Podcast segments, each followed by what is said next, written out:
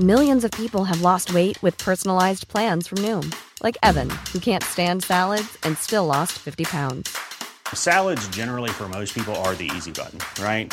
For me, that wasn't an option. I never really was a salad guy. That's just not who I am. But Noom worked for me. Get your personalized plan today at Noom.com. Real Noom user compensated to provide their story. In four weeks, the typical Noom user can expect to lose one to two pounds per week. Individual results may vary. Isang paalaala, ang susunod na kabanata ay naglalaman ng mga salita at pahayag na maaari magdulot ng takot, pangamba at pagkabahala sa mga nakikinig, lalo na sa mas nakababatang gulang. Huwag magpatuloy kung kinakailangan.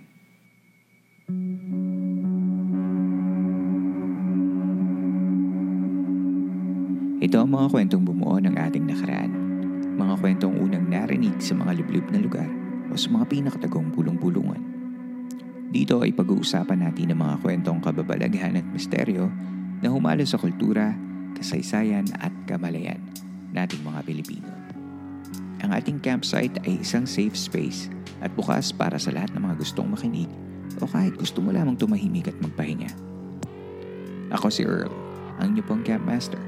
At ito, ang Philippine Camper Stories.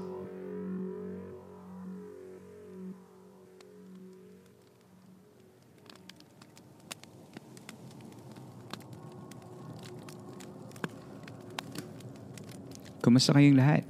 Sana'y napapakinggan ninyo ang episode na ito sa maayos na kalagayan. Kung ito man ang unang beses mong makinig sa ating podcast o isa ka sa mga regular campers na nakikinig kada episode pero hindi pa nakafollow, ay hinihiling ko na sana ay i-follow mo na ang Philippine Camper Stories podcast sa Spotify at kung magustuhan mo ang episode na ito, pati na rin ang buong show, ay bigyan mo na sana ng 5-star rating. Importante ito para sa mga shows na gaya ng Philippine Camper Stories para mas lumawak pa ang audience reach natin at mas marami pang makapakinig sa ating programa. Mas maraming makakapakinig sa atin ay mas maraming suporta ang makukuha natin para mas magtagal pa ang ating podcast. Ang San Telmo Society Radio ay ang listener story segment ng Philippine Camper Stories kung saan pinapakinggan natin ang mga totoong kwento ng kababalaghan at pagtataka mula mismo sa ating mga tagapakinig. Alam kong matagal tayong nawala. Pasensya na kasi naghahanda tayo para sa darating na third anniversary month-long celebration ng Philippine Camper Stories. Kaya naman, tonight's episode will be a replay from one of the very first episodes ng San Telmo Society. This story was originally narrated by Carmi, my sister-in-law. And uh, naalala ko kasi na nahihiya pa akong mag-narrate noon Uh, kaya ibang tao muna ang pinagnanarrate ko ng mga stories submitted by the listeners dati. But today, allow me to share the Campmaster's version ng kwento ni Jen. Pakinggan natin ang kanyang kwento.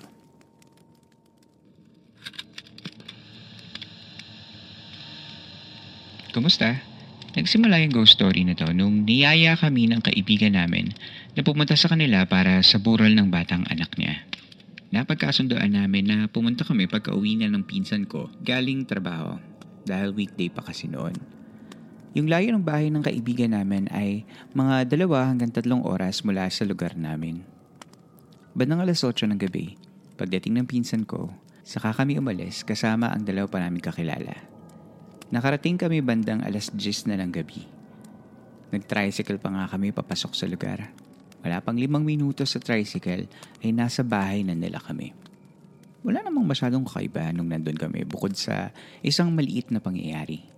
May bumisitang matandang babae sa maliit na bahay na yun ng kaibigan namin na magalang at mabilis na rin naman nilang pinaalis.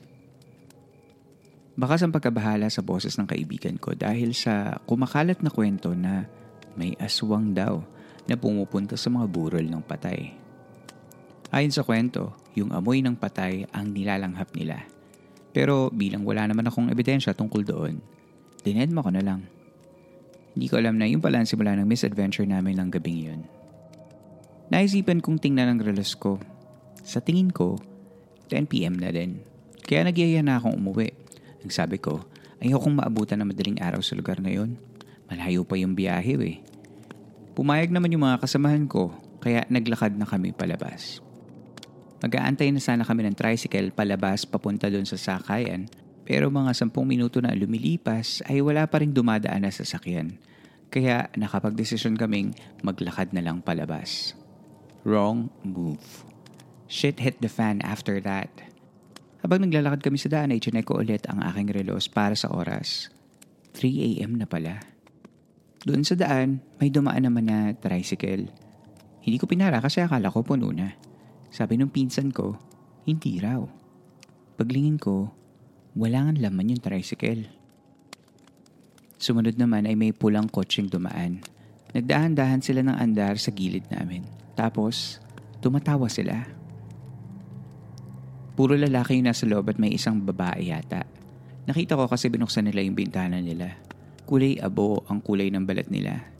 Inisip ko na lang baka liwanag ng buwan. Full moon kasi nun. Tapos, ilang minuto lang din ang lumipas, may dumaan ulit na sasakyan. Ganon na ganon din ang itsura. At ganon din yung mga tao. Mas malakas lang tumawa. Pagkalagpas nila, nagtanong ako sa pinsan ko kung matagal na ba kaming nilalakad. Five minutes na ba? O mas mahigit pa? Sabi niya, mga 30 minutes na daw. Naninigurado lang kasi akong hindi lang ako yung nakakapansin na kanina pa kami naglalakad. Sa daan palabas ng lugar na yon, sa magkabilang gilid ay puro bukirin. Ilang puno na malalayo ang distansya, mangilan-ngilang bahay at ang buwan sa itaas lang ang nakikita namin. Yung kahit anong sprint walk ko, eh hindi ko pa rin maabot yung dulo. Tapos, lahat ng kasama ko, masaya lang. Hindi pansin na kanina pa dapat kami nakalabas sa lugar na yon. At sa paglalakad namin sa magdadalawang oras na yon, marami-rami kaming nakasalubong o nakita. Mga asong kalahati ng tao ang laki na nakaharang talaga sa dadaanan namin. May batang naka-jersey na may hawak na bola. Meron pang lalaking nasa mid-40s yata. Nakatambay sa gilid ng highway. Lahat sila nakatitig sa amin. Ayoko matakot nun kaso kung alas tres na ng madaling araw yun, ba't may isang bata na sa labas ng bahay sa gilid ng highway? Wala din siyang kasama. Iniwala ng bahay na malapit. Habang naglalakad din kami, may malaking ibon na lumipad sa itaas namin. Kasing lapad ng highway yung anino. Sa totoo lang, may sixth sense kasi ako. Kaya mahirap para sa akin yung sitwasyon namin na alam kong may mali pero ayokong matakot. Mas gusto ko kasing makauwi na kami. Buti na lang, nakaabot din kami sa dulo ng highway.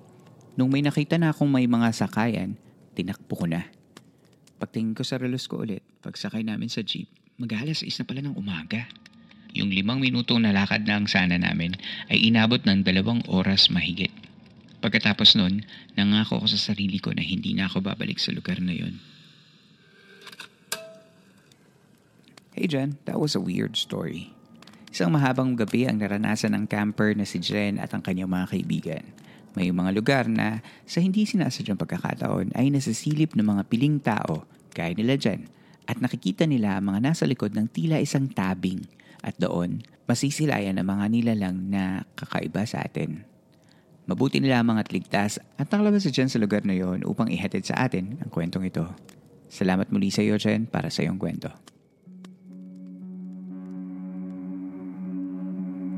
Sa ating pagbabalik, isa pang kwento ang ating maririnig. And more coming up next.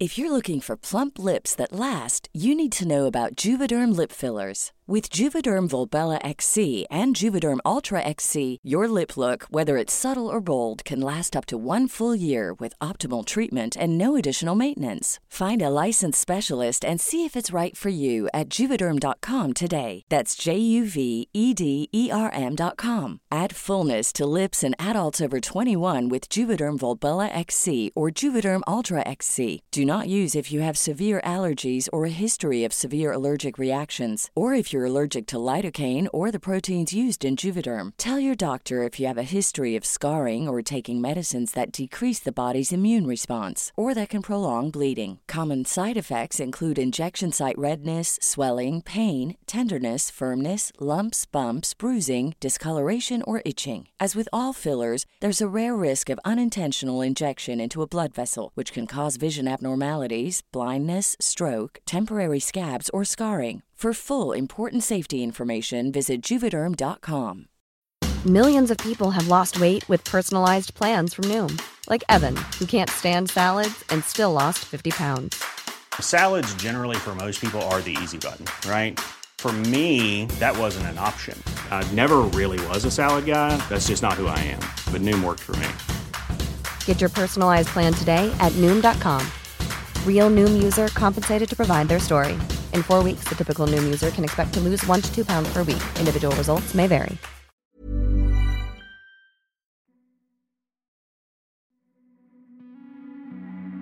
Sa pagbabalik ng San Telmo Society Radio ng Philippine Campfire Stories. Ang susunod na kwento naman ay galing kay Jervis Manahan, isa siya sa mga news team ng ABS-CBN at una itong inilabas noong Mayo taong 2021 at na-narrate ni City Boy of the Stories I Wish I Heard podcast. Narito ang kwento ni Jervis. At around 2 a.m. kanina, we received a tip na may sunog daw sa North Caloocan.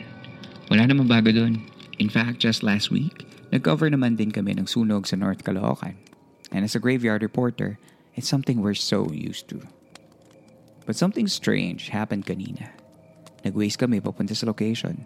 Somewhere in Kingstown 2, Barangay 171, Caloocan. Pretty specific at wasteable ang lugar. But to our dismay, naligaw kami twice. Napadpad kami sa isang magubat na area na may rough road. At took a photo pa nga nung kalsada. Walang tao, madilim. Tapos umabot kami sa mga dead end.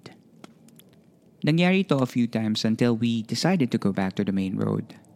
We saw the GMA News team also looking for the fire site. Nagbiro pa nga yung reporter nila na parang na-ambushin na tayo sa lugar na to ah. Kasi naman, nakakatakot talaga yung area. Sakto, may mga dumaang fire truck. And as usual, sinundan namin sila kasi more than anyone, sila yung nakakaalam kung saan nga ba yung sunog. In our years of experience, napakadali lang dapat hanapin ang sunog. Titingin ka lang sa kalawakan, kita mo na agad ang usok, and based sa video sa social media, mukhang malaki naman ang apoy. Pero for some reason, pati yung mga bombero, naligaw. Ilang beses kaming nag-ikot-ikot, hindi pa rin namin makita yung site. Inisip ko na lang either mali yung binigay na address or medyo faulty ang way sa North Caloocan. Kung hindi ka familiar, malayo ang North Caloocan. Malapit na ito sa San Jose del Monte. And the most gruesome crimes I covered, madalas doon nangyayari. At one point, we were traversing the labyrinth of rough roads ng gubat at mga talahiban. Nag-convoy kami kasama ang tatlong fire trucks, ang GMA News team, our team, and another fire truck sa likod namin. But since nagmamadali ang mga bumbero, pinauna na namin yung fire truck na nasa likuran namin. Then things felt more strange kasi nagkahiwala yung convoy kahit na mabagal yung takbo ng lahat. Medyo pababa kasi yung daan. Yung unang tatlong fire trucks and other news team biglang hindi na namin makita. Sobrang liwanag ng fire trucks kaya tanaw dapat kahit sa malayo. Pero bigla silang nawala. Sobrang dilim lang. Tapos may bahagi ng kalsada that branches out. Pwedeng kumanan, kaliwa, o dumiretso. Pero walang trace kung saan dapat kami sumunod. So biniro ko na yung crew na magbaligtad na kami ng damit kasi naliligaw na kami. Nagpaikot-ikot pa kami with the fire truck na pinauna namin until we saw yung mga nauna naming kakonvoy. Pero weird thing, hindi pa rin namin nararating yung sunog. That time, tumawag na kami sa BFP Caloocan at sabi nila, fire out na daw yung sunog. At dahil madilim, malayo at wala namang daw nasaktan, we decided to go back to divert to other assignments. Medyo tumagal pa kami doon kasi nagpakarga pa ng tubig yung ibang fire truck. But in short, for the first time, hindi kami umabot sa site. Kakalimutan ko na sana itong botched coverage na ito until ikinwento ko sa family ko yung incident. I showed them the photo that I took nung naligo kami sa kawalan. I'm sure walang tao around that time kasi alas tres na ng umaga and it's literally in the middle of nowhere. Pero nung tiningnan ko yung picture, biglang may napansin akong kakaiba. Sa kanang bahagi ng picture, may blurred image na sa unang tingin parang lalaking pumapara. Parang nakabarong parang walang ulo.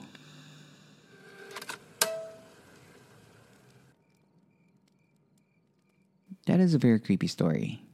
May mga pagkakataon na hindi natin maipaliwanag at maintindihan gaya ng naranasan ni Jervis at ng kanyang buong grupo na tila hindi makaalpas sa mahigpit na kapit ng kadiliman noong gabing yun. Wala namang mawawala kung susubukan natin ang mga sinasabi ng matatanda gaya ng pagbabaliktad ng ating damit kung sakaling tayo ay naliligaw. Sa makabagong panahon kung saan ang mundo ay kampante nating kinagigisnan dahil sa teknolohiya, ang kwento ni Jervis ay isang paalaala na marami pang mga bagay sa ating pag-iral ang hindi pa natin nakikita o nararanasan. Lakas ng loob, talas ng isipan, at iba yung pag-iingat ang ating tanging mga sandata. Dito na po nagtatapos ang ating kwento. Pagkatapos ng episode na ito ay pwede kang sumali sa kwentuhan by going to the Spotify Q&A portion ng episode na ito. Doon, nagsishare ang mga kasama nating campers ng kanilang mga thoughts about sa episode. Just remember to be kind whenever you share your thoughts dahil ang podcast na ito ay mananatiling safe space for everyone.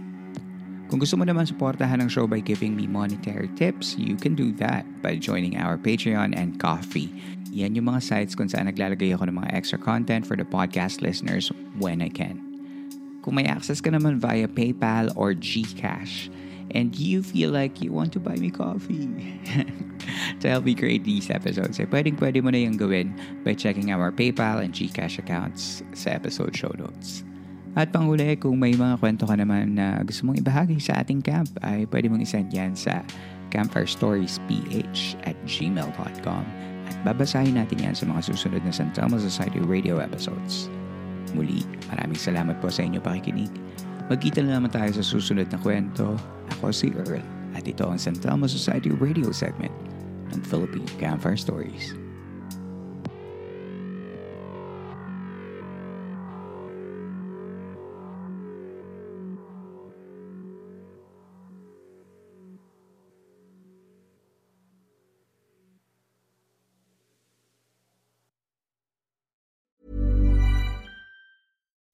When you make decisions for your company, you look for the no brainers. If you have a lot of mailing to do, stamps.com is the ultimate no brainer. Use the stamps.com mobile app to mail everything you need to keep your business running with up to 89% off USPS and UPS. Make the same no brainer decision as over 1 million other businesses with stamps.com. Use code PROGRAM for a special offer. That's stamps.com code PROGRAM.